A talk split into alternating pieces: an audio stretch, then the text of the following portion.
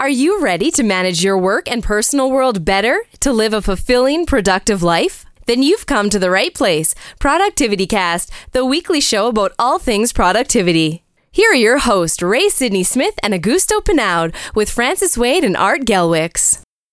Welcome back, everybody, to Productivity Cast, the weekly show about all things personal productivity. I'm Ray Sidney Smith. And I'm Augusto Pinaud. And I'm Francis Wade. And today we are going to be talking about the anatomy of a successful meeting.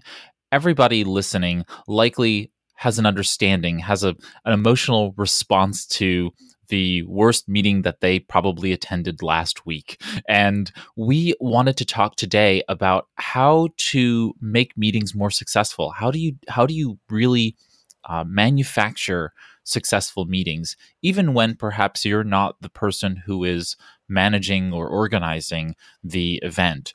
And so, what I wanted to do for us today is for us to walk through what really is and are the parts of a successful meeting, both in preparation, participation, and post ops. I wanted us as a group to discuss how we manage participation during meetings before, during, and after, and ultimately have a discussion about some of the the skills that we have to have in terms of communicating during the meeting, presenting and facilitating meetings, as well as closing out meetings, which can sometimes be difficult. So let's start off with what makes a successful meeting in terms of the individual parts that make up a meeting. I think it, it has to do with the mindset of the people who are coming into the meeting itself. Uh, a meeting is always a, a, collaborative event between people, and the ones that take uh, place in companies occur because the there are participants or someone is the someone instigates the need for the meeting. But it's not just the fact that they're instigating it that's a potential problem. Is that they're doing so inside of a context, inside of a culture and most companies that I've worked with don't have a culture of seeing meetings as what I call a necessary evil, which is that it's something that needs to be as short as possible, as high quality as possible, as succinct and on point as possible, and should be reduced wherever possible, cancelled wherever possible. People should be disinvited. People should be chased out of the room, a la Steve Jobs because meetings are huge, huge cost in times of, in terms of time, dollars and money to companies. But I've not been in a company that's treated meetings as if it were uh, an awful waste and that there should be an ongoing process of reducing the time spent in meetings and the number of meetings. I'm yet to see them apply rigorous continuous improvement techniques to what I think is a, an inherently wasteful activity that cannot be avoided. I love the fact that you start by I have never worked in a company who has that. And because it's something that I like you when I don't I don't even know if I will say that my own business, you know, every meeting has that. You know, we tend to we tend to struggle. You know, I I years ago there is i don't remember uh, if it's a gtd fast or one of those audio programs or was one of the interviews with david allen and and he was saying uh, that when he was working with his wife on the same hotel room and he needed to send something for her to do okay the comment was something on the lines uh, given it's it's going to age the comment but was something on the lines i put it on my system up to the internet into the server in california up to the internet until the computer and his wife, even that they were sitting on the same room. And he was explaining the effective and efficiency on that instead of interrupting the other person and doing that. One of the problems I see in many organizations is we forget that our urgency is not necessarily the other guy urgency and we really fail to gauge what is an emergency and what is not. Therefore, we add an incredible amount of unnecessary meetings, number one. And number two, we think that for every little thing, we need to make a meeting, with many of these things could be solved um, via via other other things. That's one of the things in which I think things like Slack where allows people to be there to create groups to create chat to create an ad hoc second meeting is great The problem is what we most organization I have seen doing with software and pieces of software like Slack is now let's keep the same amount of meetings plus let's add now the Slack. So what's happening now is the meetings are even less effective because you have the people sitting there mm, having shorter meetings on Slack while they're trying to not pay attention to the meeting they're sitting on. I'm a little bit draconian when it comes to meetings. One, I don't like to have them if we don't have to have them. And two, I believe that meetings are about making decisions. And so, therefore, that's really the only reason for, in essence, the traditional format of a I'm calling a meeting, as opposed to, say, an event where someone is going to present something or what have you. Uh, so I don't particularly call meetings something where someone's going to give a presentation or something to that effect, but I, I understand that that can be considered a part of a meeting. But ultimately, a meeting is about making a decision. And whether that is brainstorming during the meeting and people coming to consensus either through an autocratic decision or a consensus or majority based decision, there is a decision that needs to be made, perhaps about one thing or multiple things. And so for me, meetings are all about what are the decisions that need to be made for actions to be decided. And if everyone can understand that construct in preparation, during, and ending and leaving the meeting, then we can all be more productive. That's that's the lens through which I see it. Maybe not everybody does, but that's that's the that's the ultimate outcome of a meeting is that we've made decisions. So for me, I see the pieces of the anatomy of a successful meeting is that we've had great preparation in furtherance of making those decisions. Uh, we have a uh, an understanding when we sit down to the meeting what the format of the meeting is going to be, who's leading the meeting, and how we're going to make decisions, right? Whether it's going to be autocratic, I'm the head of the company, and so I'm going to make all the final decisions, or let's take a majority vote, or we're going to consent as a group to be moving forward on a particular item uh, on the agenda. And then finally, uh, identification of who the responsible parties are for what actions we decide based on the decisions that we make. Those are really the that those are really the anatomical parts for me of a successful meeting. Let's um, continue on uh, in the discussion with how you manage participation for successful meetings before, during, and after from my perspective, I, I typically see meetings as being one person who is managing the entire process, typically, the person who calls the meeting. And there isn't a lot of participation from the other members, which is the antithesis for me of a successful meeting, in the sense that if one person is preparing the agenda and sends out a calendar invite, and then everyone just shows up to the meeting without preparation, then that is out the gate an unsuccessful meeting, or at least it sets you up for lower possibility of success. So how do we how do we deal with those participatory components of a successful meeting?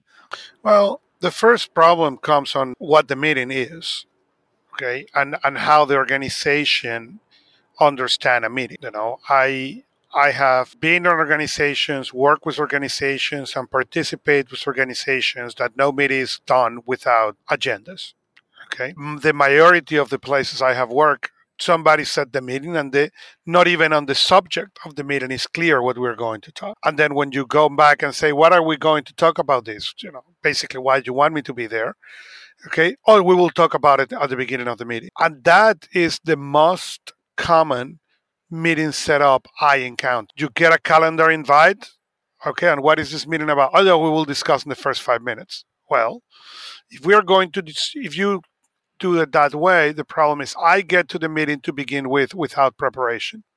Therefore, the meeting now requires 10 more minutes at least. So the half an hour you block, it's already short 10 minutes. The second problem I see is most people never get on time on the meetings. Okay, why?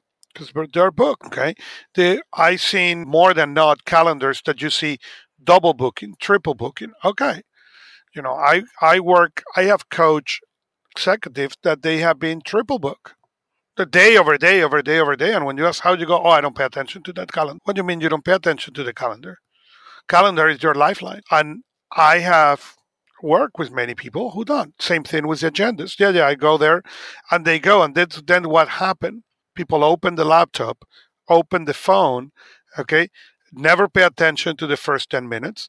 Therefore in the middle of the minute in the of the meeting now we're going back. So what we're trying to accomplish here if they ask that and then hopeful that they the meeting is over so we can run to the second meeting okay? In the last 10 months i have been working with one person who managed meetings in an incredible way.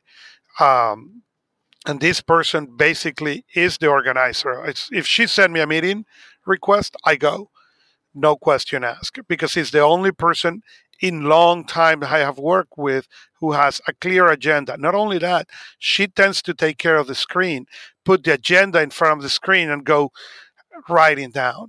The interesting thing with this person is that most people think that is unnecessary, and it's a problem for this person because people think, oh, you're, you're too too detail oriented. We don't need that.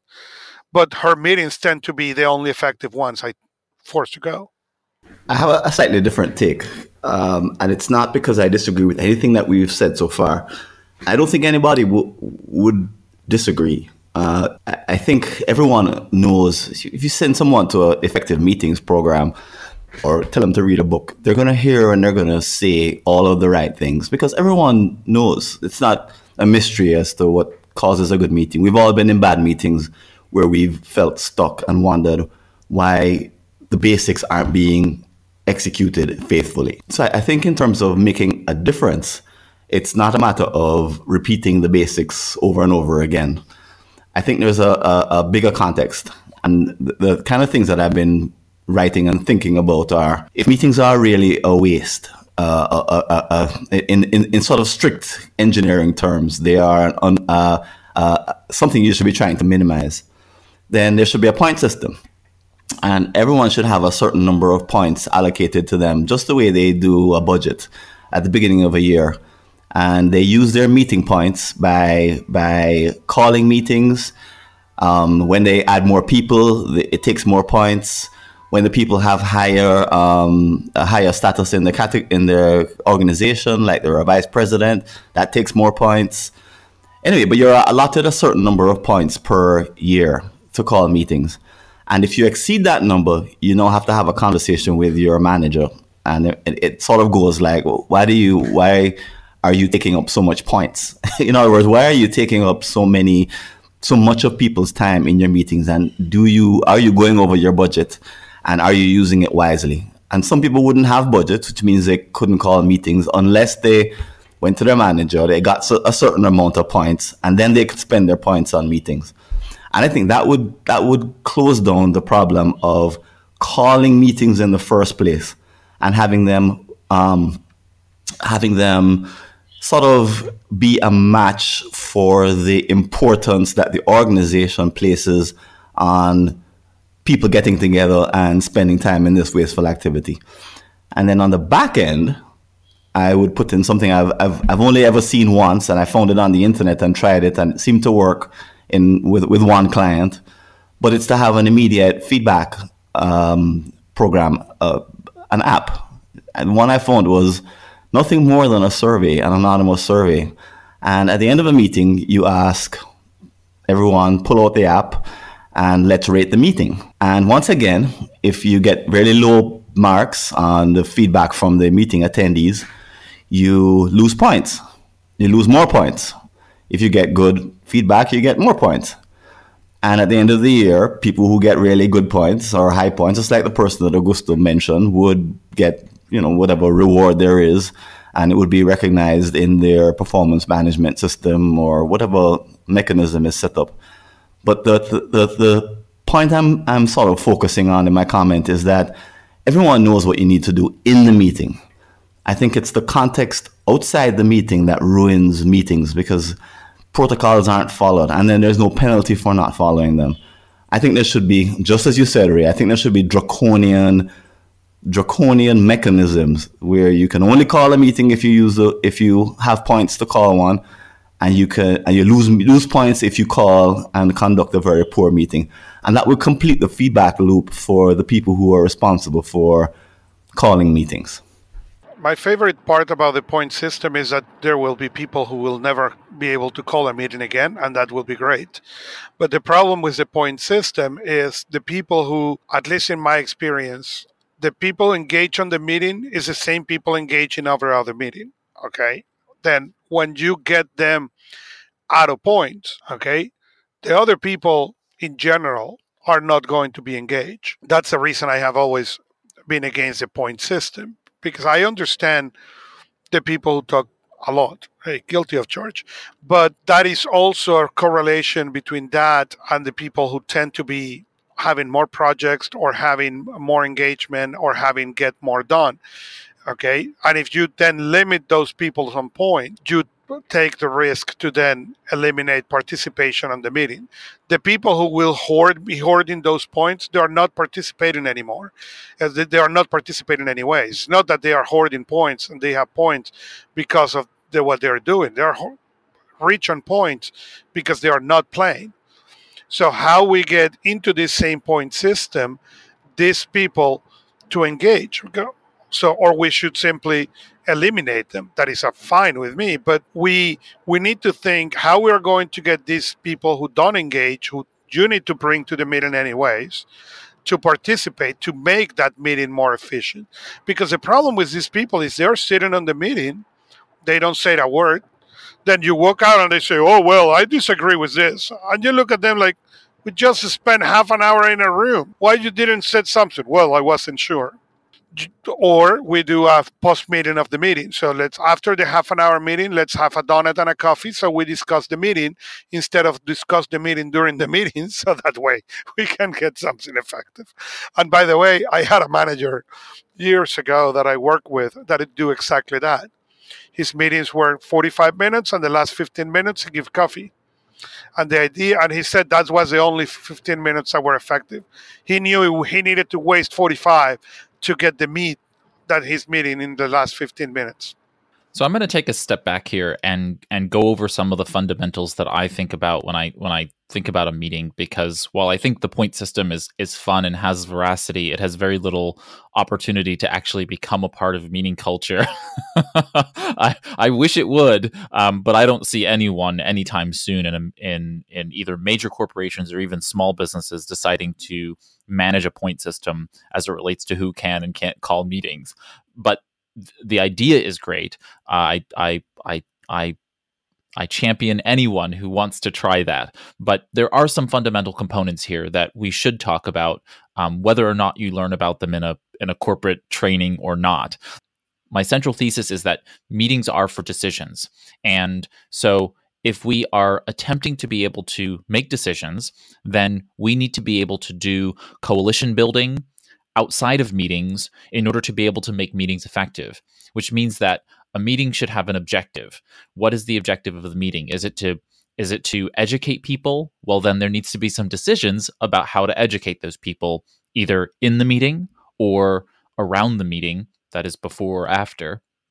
But the meeting should have an, an objective or several objectives to to its purpose. Um, and if not, then no meeting, right? And that's that's always my clear sort of delineation. We have a meeting because there's an objective or objectives. If there's no objective to the meeting, then the meeting gets canceled. And I'm pretty aggressive about that because I don't want my time wasted. When once we have that uh, idea, then an agenda is usually drawn up and the agenda then helps us all understand what coalition building needs to happen before the meeting. So, from my perspective, and I would be interested to hear both of your perspectives on this, but my perspective is to get the people who are going to make decisions. I want to know what their decisions are going to be before the meeting. Because if I'm calling the meeting and I'm facilitating the meeting, and we'll get to meeting roles shortly. But the idea here is that you want to be able to know that uh, Bill in accounting is going to be for your project and Susie over in marketing is going to be against your project so that you can start doing that coalition building before you get to the meeting such that you know what the vote is going to be up or down on X or Y you know item on the agenda and this really helps you not only build defense but build an offense for any particular thing that you want to successfully happen in terms of decision making from a meeting so I, I don't see people doing this very often and i really encourage everyone to start that process of saying, okay, well, what are the decisions that need to come out of this meeting? Which of those do I support and which do I not support? And what do I need to do before the meeting such that when I get to the to the meeting itself, I know what's going to happen and therefore I can make some inroads toward the and influence the thing that I want to ha- make happen. And so often than not, we feel victim or subjected to things happening in a meeting when in reality we have a lot more control and a lot more perspective when we do that kind of coalition building before meeting. So then we come to roles and I tend and try to break up the roles in meetings, although that traditionally doesn't happen just because I tend to facilitate the meetings that I call, and I tend to be the person who acts as a scribe. Uh, sometimes some meetings will have a decision maker, someone who's leading, someone who's facilitating separately. Uh, so especially if you follow parliamentary procedure, and then you'll you will also have uh, the participants in the meeting, and sometimes you'll have outside guests or speakers or that kind of thing who come in as uh, basically consultants uh, that help provide uh, some kind of expertise or subject matter expertise um, to that meeting. So, um, you know, my whole thought is to always make sure that everyone who is a part of the meeting gains access to the agenda and uh, and just as a side note, I don't know what you you guys do in terms of scheduling, but I like to use scheduling software for scheduling all of my meetings so that I'm able to disseminate all of the related documentation in the calendar event. I actually provide links to the agenda, or I will paste the agenda directly into the notes of the of the actual calendar uh, event invitation, and uh, any any supporting materials that I want people to read or be a part of in um, in preparation for the meeting. What other pieces are there in that space, uh, kind of on a, a tactical level, uh, less than strategic level, in in terms of how you prepare for meetings? Back to the point system. go for it. Go for it. Well, it, it, it, the again, it's a, it, it, the problem isn't the logic, right? Because everyone would agree that you need to prepare for meetings. There's nobody who's going to say, "Oh no, you don't need to." Everybody's going to agree. The problem is the behavior that you know people will show up to the meetings unprepared, and there's no sanction and there's no feedback, and there's there's no nothing. So they'll keep on showing up to every meeting unprepared. So the behavior doesn't change just because they understand the logic. Is is sort of is sort of where the, the big challenge people have. And I think to change the behavior, you need to either either allow people in the meeting who are prepared and disallow those who are not. And I've I've seen versions of this done where if you haven't read, we're gonna we're now gonna read the stuff I sent out before, and we're gonna spend this first half an hour reading because you people didn't do your your job, and the rest can go away. And those who are supposed to be in the meeting and need to have read the read the materials will now read them if you haven't. So I've seen sanctions up front and I've seen the, the sanctions uh, at the back end also with the feedback um, via the app that, you know, if, if you put people need to come t- to the meetings unprepared and you get one out of five um, for scoring the meeting, everyone's behavior can change because now you have a tangible representation that we are unhappy about the meeting, how the meeting went. We know what to do about it. And here's the feedback that we collectively give to each other about how poorly the meeting was run. So again, I don't think the problem is is knowing what to do. I think the problem is creating the social sanctions and the social feedback. It's a social problem, in other words, not a problem of of logic. Uh, and it's just it's just it's something about human beings that, especially when the, the, the most important person, like a CEO, is the worst offender. And this is what I see everywhere uh, you know, I've worked with CEOs who say, "Oh yeah, we need to improve the way we we run our meetings. We're wasting a lot of time. People are complaining that there's too many of them and that they're poor." And then he or she is the worst offender. and he or she refuses, sort of shuts down the door when anyone even hints at giving them sort of common sense feedback. So if it's if it's if you want to have people come to meetings prepared, I think it's a behavioral challenge. Well, and also if the if the executive in charge is the one who's the worst offender, then the ability to change the culture is that much more diminished. You know, a point based system needs to be championed not just from the ground up, but, but also from the top down. I, I I don't believe that it's a one sided change. Habits are to individuals as as culture are to organizations, and if the if the idea here is that you know the organization needs to change. Anyone who is not the executive who's listening know that you also need to make the executive become a champion of something like a point based system or whatever meeting changes need to happen. Meeting meetings become more effective when the culture of the organization recognizes the need for it to change. And culture culture change just like habit change is slow. And so don't think that you can change anything overnight. So any of these things that we talk about strategically or or tactically today remember that just one of them changing is a huge success because changing culture is difficult. It's like moving, you know, it's like directing an elephant. It's very difficult to to direct a charging elephant. And so if you could just nudge them in the right direction tactically in one component, that's a that's a huge success. Can I add in just one one tactic that I see people try to use anyway? So there are very few executives who allow unlimited spending of dollars of budgets. So when it comes to that particular expenditure, you know, they are draconian, just like you said. But when it comes to the time, the collective time spent on email and on meetings, I'm throwing in email as well, all of a sudden they don't see the cost. And all of a sudden they give themselves all sorts of latitude to waste people's time in those two media. And then the company then follows suit. And everyone sort of buys into a culture that, you know, copying everyone on an email is not a problem, even though I know, yeah, it takes a lot of people's time.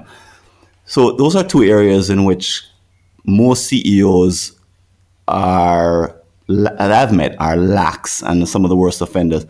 And it's it's almost as if they don't see or feel the connection between the bottom line and wasting people's time. There's the, the it's so fuzzy that they're not willing to even consider the kind of of penalties that we're talking about, social penalties. They're not even real penalties, they're just social penalties because they might be the one who incurs the worst ones of all. Well, you know, I agree on on I agree on a couple of things you guys have said. One is the culture, and that is the biggest pet peeve of meetings. You know, the culture of meeting culture of any organization will make an effective meeting almost impossible. You know, I uh, Uh, I remember years ago working for an organization and I start having stand up meetings.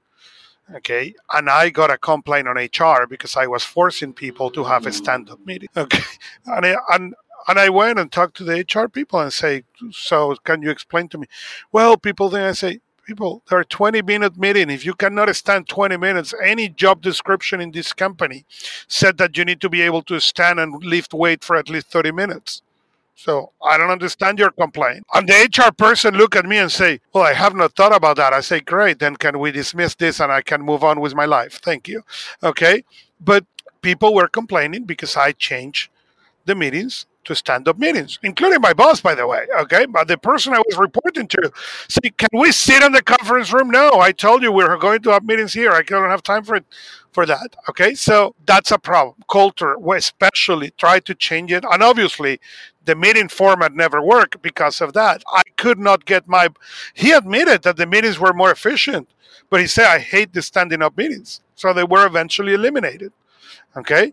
Even that they, to their his own admissions, they were better than the traditional meeting. Fine. That's one. Second, I have seen a lot of high executive who call these meetings, who come on these meetings, not to any other than to be able for them to disconnect for 10 to 15 minutes to think. They don't care about the meeting. The only reason they are thinking they are sitting there is so they can think, so they can go back to the running.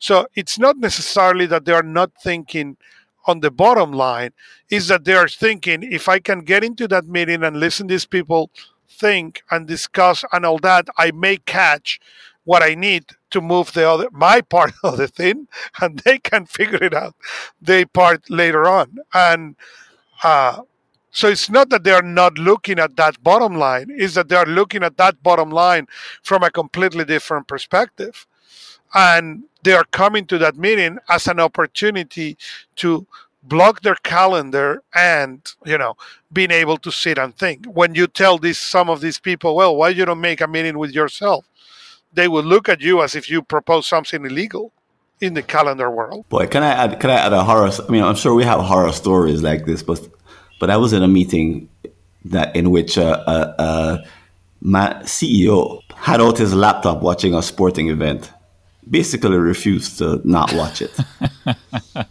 And in the next breath complained that people weren't focused in the meeting. And there was nothing that that i could figure out to do to intervene to change the behavior.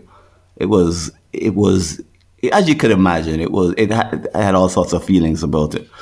But what augusto is saying is is so sort of true is that the the the problem of meetings everyone knows what they should do but the the requirements to and what they would have to sacrifice, like standing up, to make them work consistently, to cut out the waste, the the the willpower or the culture or the motivation, whatever you whatever you know, whichever way you think of it, it's kind of the same thing. Is that people don't want to be inconvenienced so much because what we're really talking about is turning meetings into this hyper efficient kind of sprint that in which you minimize everything and you minimize any kind of waste, the minimize the number of people, minimize the time, maximize the quality, maximize the, the, the content. You make the most of the time that you have together by being prepared beforehand. You evaluate how well it went at the end. You know, we're talking about this really high powered sprint that has a lot of feedback involved in it, a lot of preparation almost like a running 100 meters final whenever you have a meeting.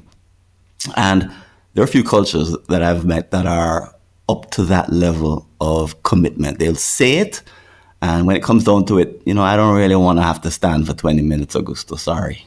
That's one element. And the other element is the way meetings work today, aka the completely ineffective way. It's great in certain organizations in the sense that give the people something that is more important than feel effective. Hey, I have met many people who wants to be efficient, who wants to be effective, who believe in being more productive. But I has also met my first share of people who want to be busy. No, no, no. You know, you don't touch my meetings because you see how busy I am on my calendar. Don't touch it. I don't have time for that. And sadly, there is a lot of that on many company cultures. People who is who carry the badge of honor of I had so many meetings, who carry the badge of honor of look all, you know how busy I am. Don't, don't fix them because then they, if you fix them, then we need to work right now we cannot work more because we're busy. I'm going to take us down a level again back to the tactical because while uh, Francis, you may think that everybody knows better, I have a tendency to disagree because if they knew better, they would be doing these things. Uh, um, so, uh, a couple of things that always come to mind. I know earlier I actually also talked about scheduling meetings, and so there's actually a tool called uh, LettuceMeet and it's spelled lettuce as in the vegetable. And I'll put a link to this in the show notes, but it allows you to schedule a group meeting. I think the most popular one I know of is called Doodle. And so Doodle or LettuceMeet allows you to create a group scheduling portal. And it's a link that you share with the other attendees, and they're capable of doing this. Obviously, if you're in an enterprise environment and you're using Outlook, you can use the Outlook scheduling functions there uh, to see you know your colleagues calendars and invite external guests and so forth to the calendar. But i think that some of these efficiencies that we really need in the process of having successful meetings is is necessary and not everybody knows that they are available to them. For example the ability to use a group scheduling tool. I recently had a uh, a snow event that canceled a bunch of meetings. And so we had to use a group scheduling tool. Well, I decided to use a group scheduling tool to invite all of those people to a rescheduled meeting or set of meetings.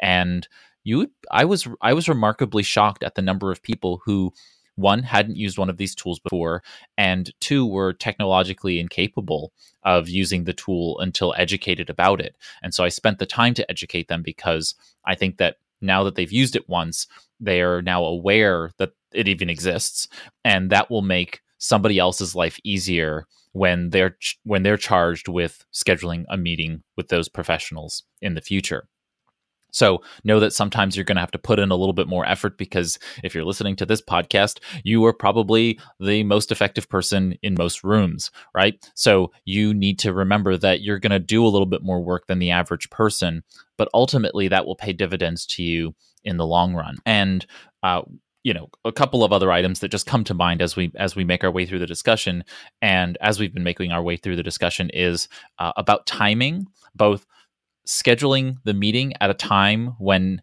you believe that most people are going to be most open to the decision making process. So there's actually good, a good bit of research uh, in uh, the book When by Dan Pink, which we talked about in a past episode. We discussed the fact that uh, judges have a tendency to be more lenient on uh, on on you know defendants in a case when they uh, are not hungry so, in essence, right before lunch, more people get convicted or their appeals get denied and all kinds of things uh, because the judge's blood sugar level was low.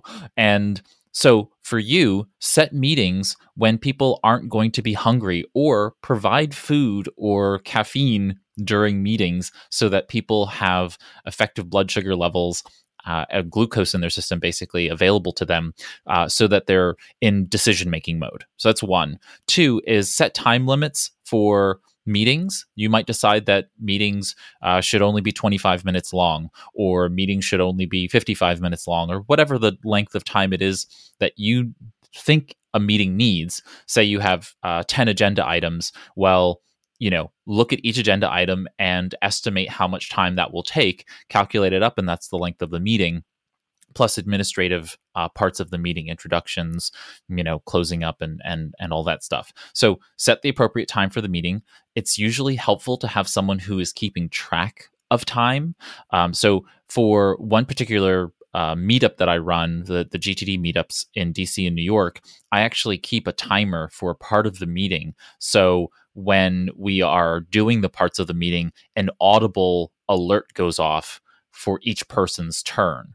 And it is remarkably helpful for me as mo- both facilitator but also as timekeeper because the audible alarm is a third party objective system and so people don't need to feel like oh ray's being unfair to me. It's that the clock is the clock. The time is time. I didn't decide that four minutes is four minutes. That's the time that's on the clock. And so when the alarm goes off people have an audible uh, objective you know device telling them that their time is up. And so using that as a as an effective measure using time limits during the meeting is also really really helpful. So i hope that's that's helpful in terms of oh also arrive on time start on time and end on time. So if you say that we're going to meet for 55 minutes and we're going to meet at 1 p.m eastern uh, time then start on time. And latecomers be damned.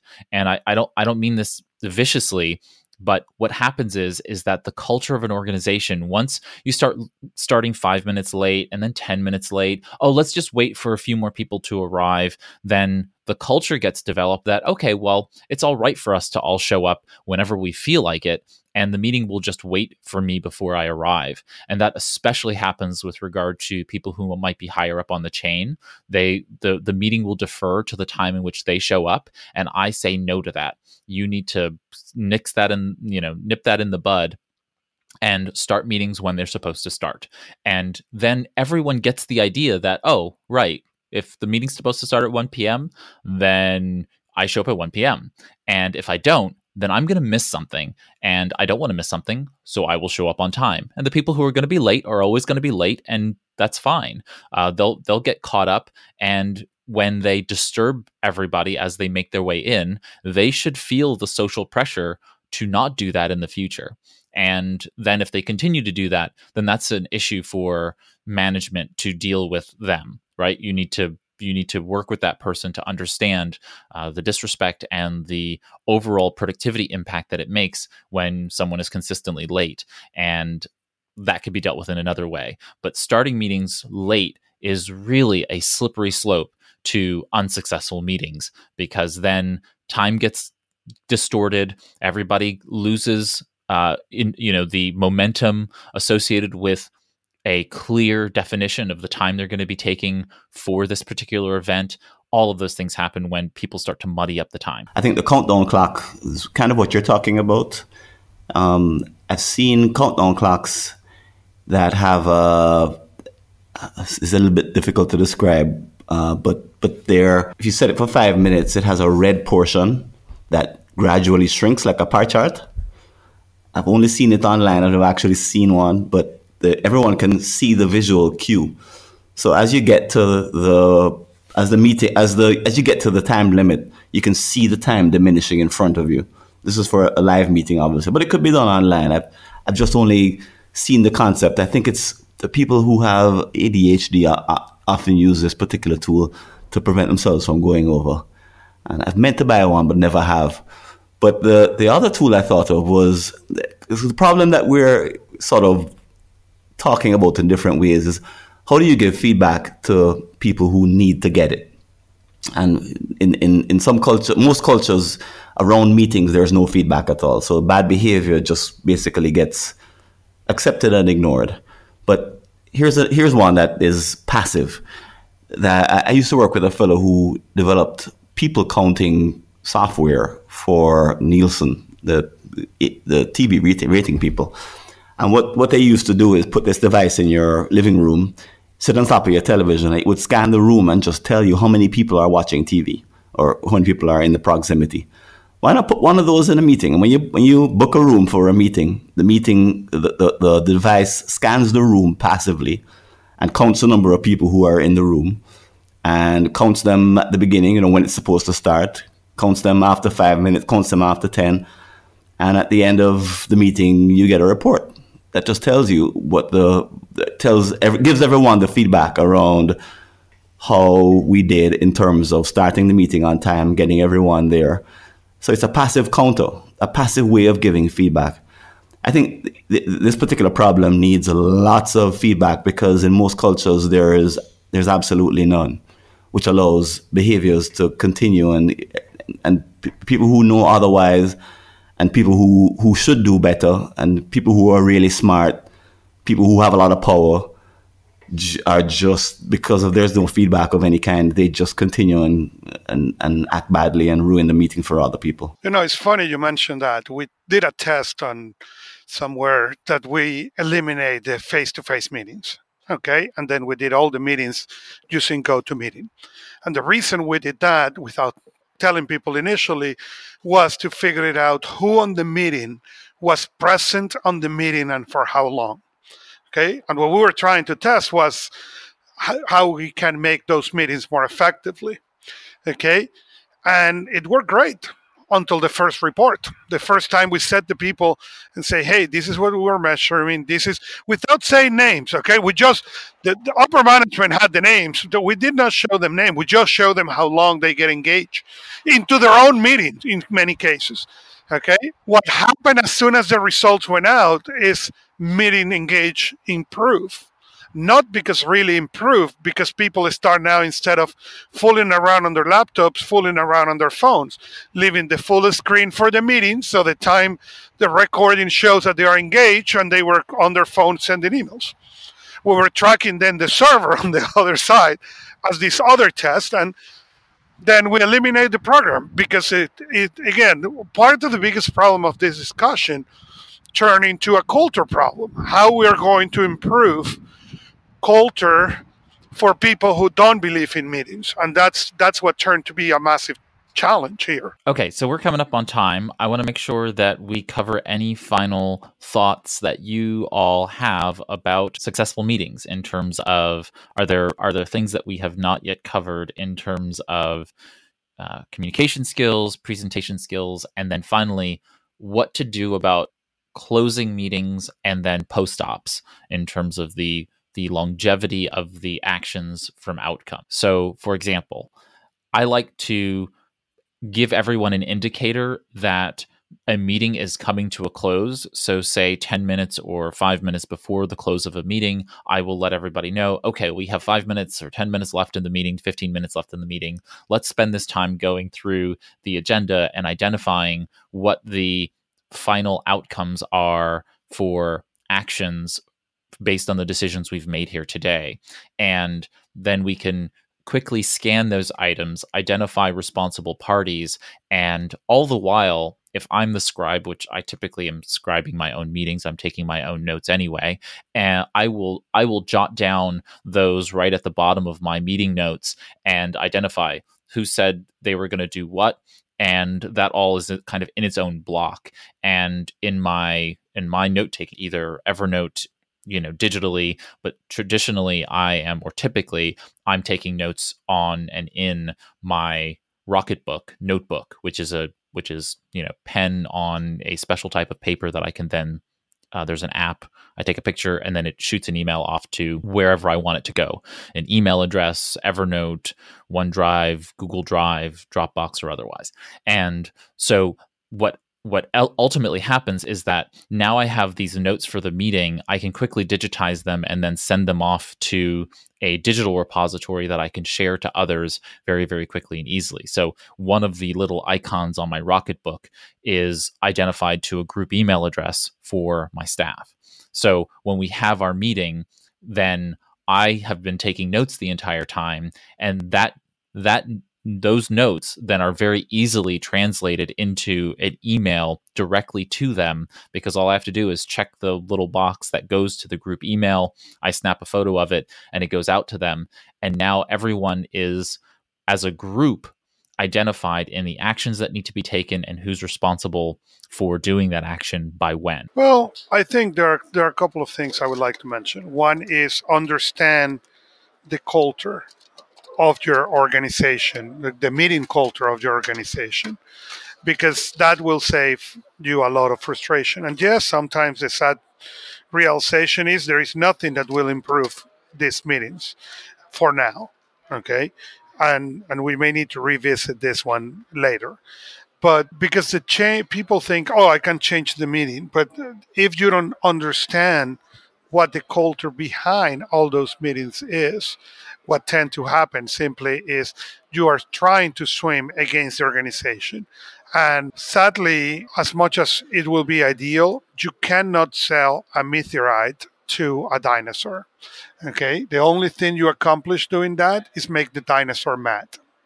Uh, so it's something you need to be really careful when you do, because then if you don't notice that, what you accomplish is you really make people frustrated and nothing move out of the you know nothing move forward. So that's something important to to remember. It's interesting. The thought i got from what you said is that when someone asks which people do sometimes my company oh we need a culture change i would i, I think my shorthand answer is now going to be oh great. Just put in rigorous email and, and meeting policies and give feedback that's all. And they probably would blink a couple times and say, well, you know, those are really hard things to change. I said, well, you start there, they're measurable and they incur a huge cost. So start with those. Don't worry about all the other other enticing stuff. Just do those. That'll take you a really, really long way. I suspect I wouldn't have many clients in this area if I tried to do that. But now I'm thinking based on what you said that those are embedded sort of bad uh, areas of bad behavior in most companies, and there's a reason that they don't want to tackle them and it's it's it, it, has to do exactly as you said with the culture. With that, we're going to close out this episode. I'm sure we will come back to the topic of of meetings in the future. And so, if you have a question or comment about this cast, something that we discussed here on this episode of Productivity Cast, feel free to head over to the podcast website if you're not listening to the episode from there at productivitycast.net. There at the bottom of the page, you can leave a comment or a question, and one of us will be glad to respond. There at productivitycast.net, you'll also find our show notes, our transcript, uh, links to anything that we discussed, and uh, and so you can find that all there on productivitycast.net. You'll also have the subscribe uh, option there. So you'll learn how to follow us from whatever application, podcast directory, via email, however you want to uh, receive Productivity Cast in the future. And if you have a just a general question about productivity and you'd like us to cover a topic, feel free to suggest that by going to productivitycast.net forward slash contact. There will be a contact page. You can either record an audio question and uh, write from your web browser for us, or you can type words into the form and send that to us, and we'll be happy to uh, receive those and review those. And uh, we come up with topics based on some of those re- recommendations. Uh, thanks to Augusto and Francis for joining me here on this cast. And uh, also, if you could, uh, please head over to iTunes or Stitcher or wherever else you listen to the podcasts and feel free to leave a rating or review. That helps us grow our podcast listening community community. And so thank you for doing that. That's it for this Productivity Cast, the weekly show about all things productivity, with your hosts, Ray Sidney Smith and Augusto Pinaud, with Francis Wade and Art Gelwicks.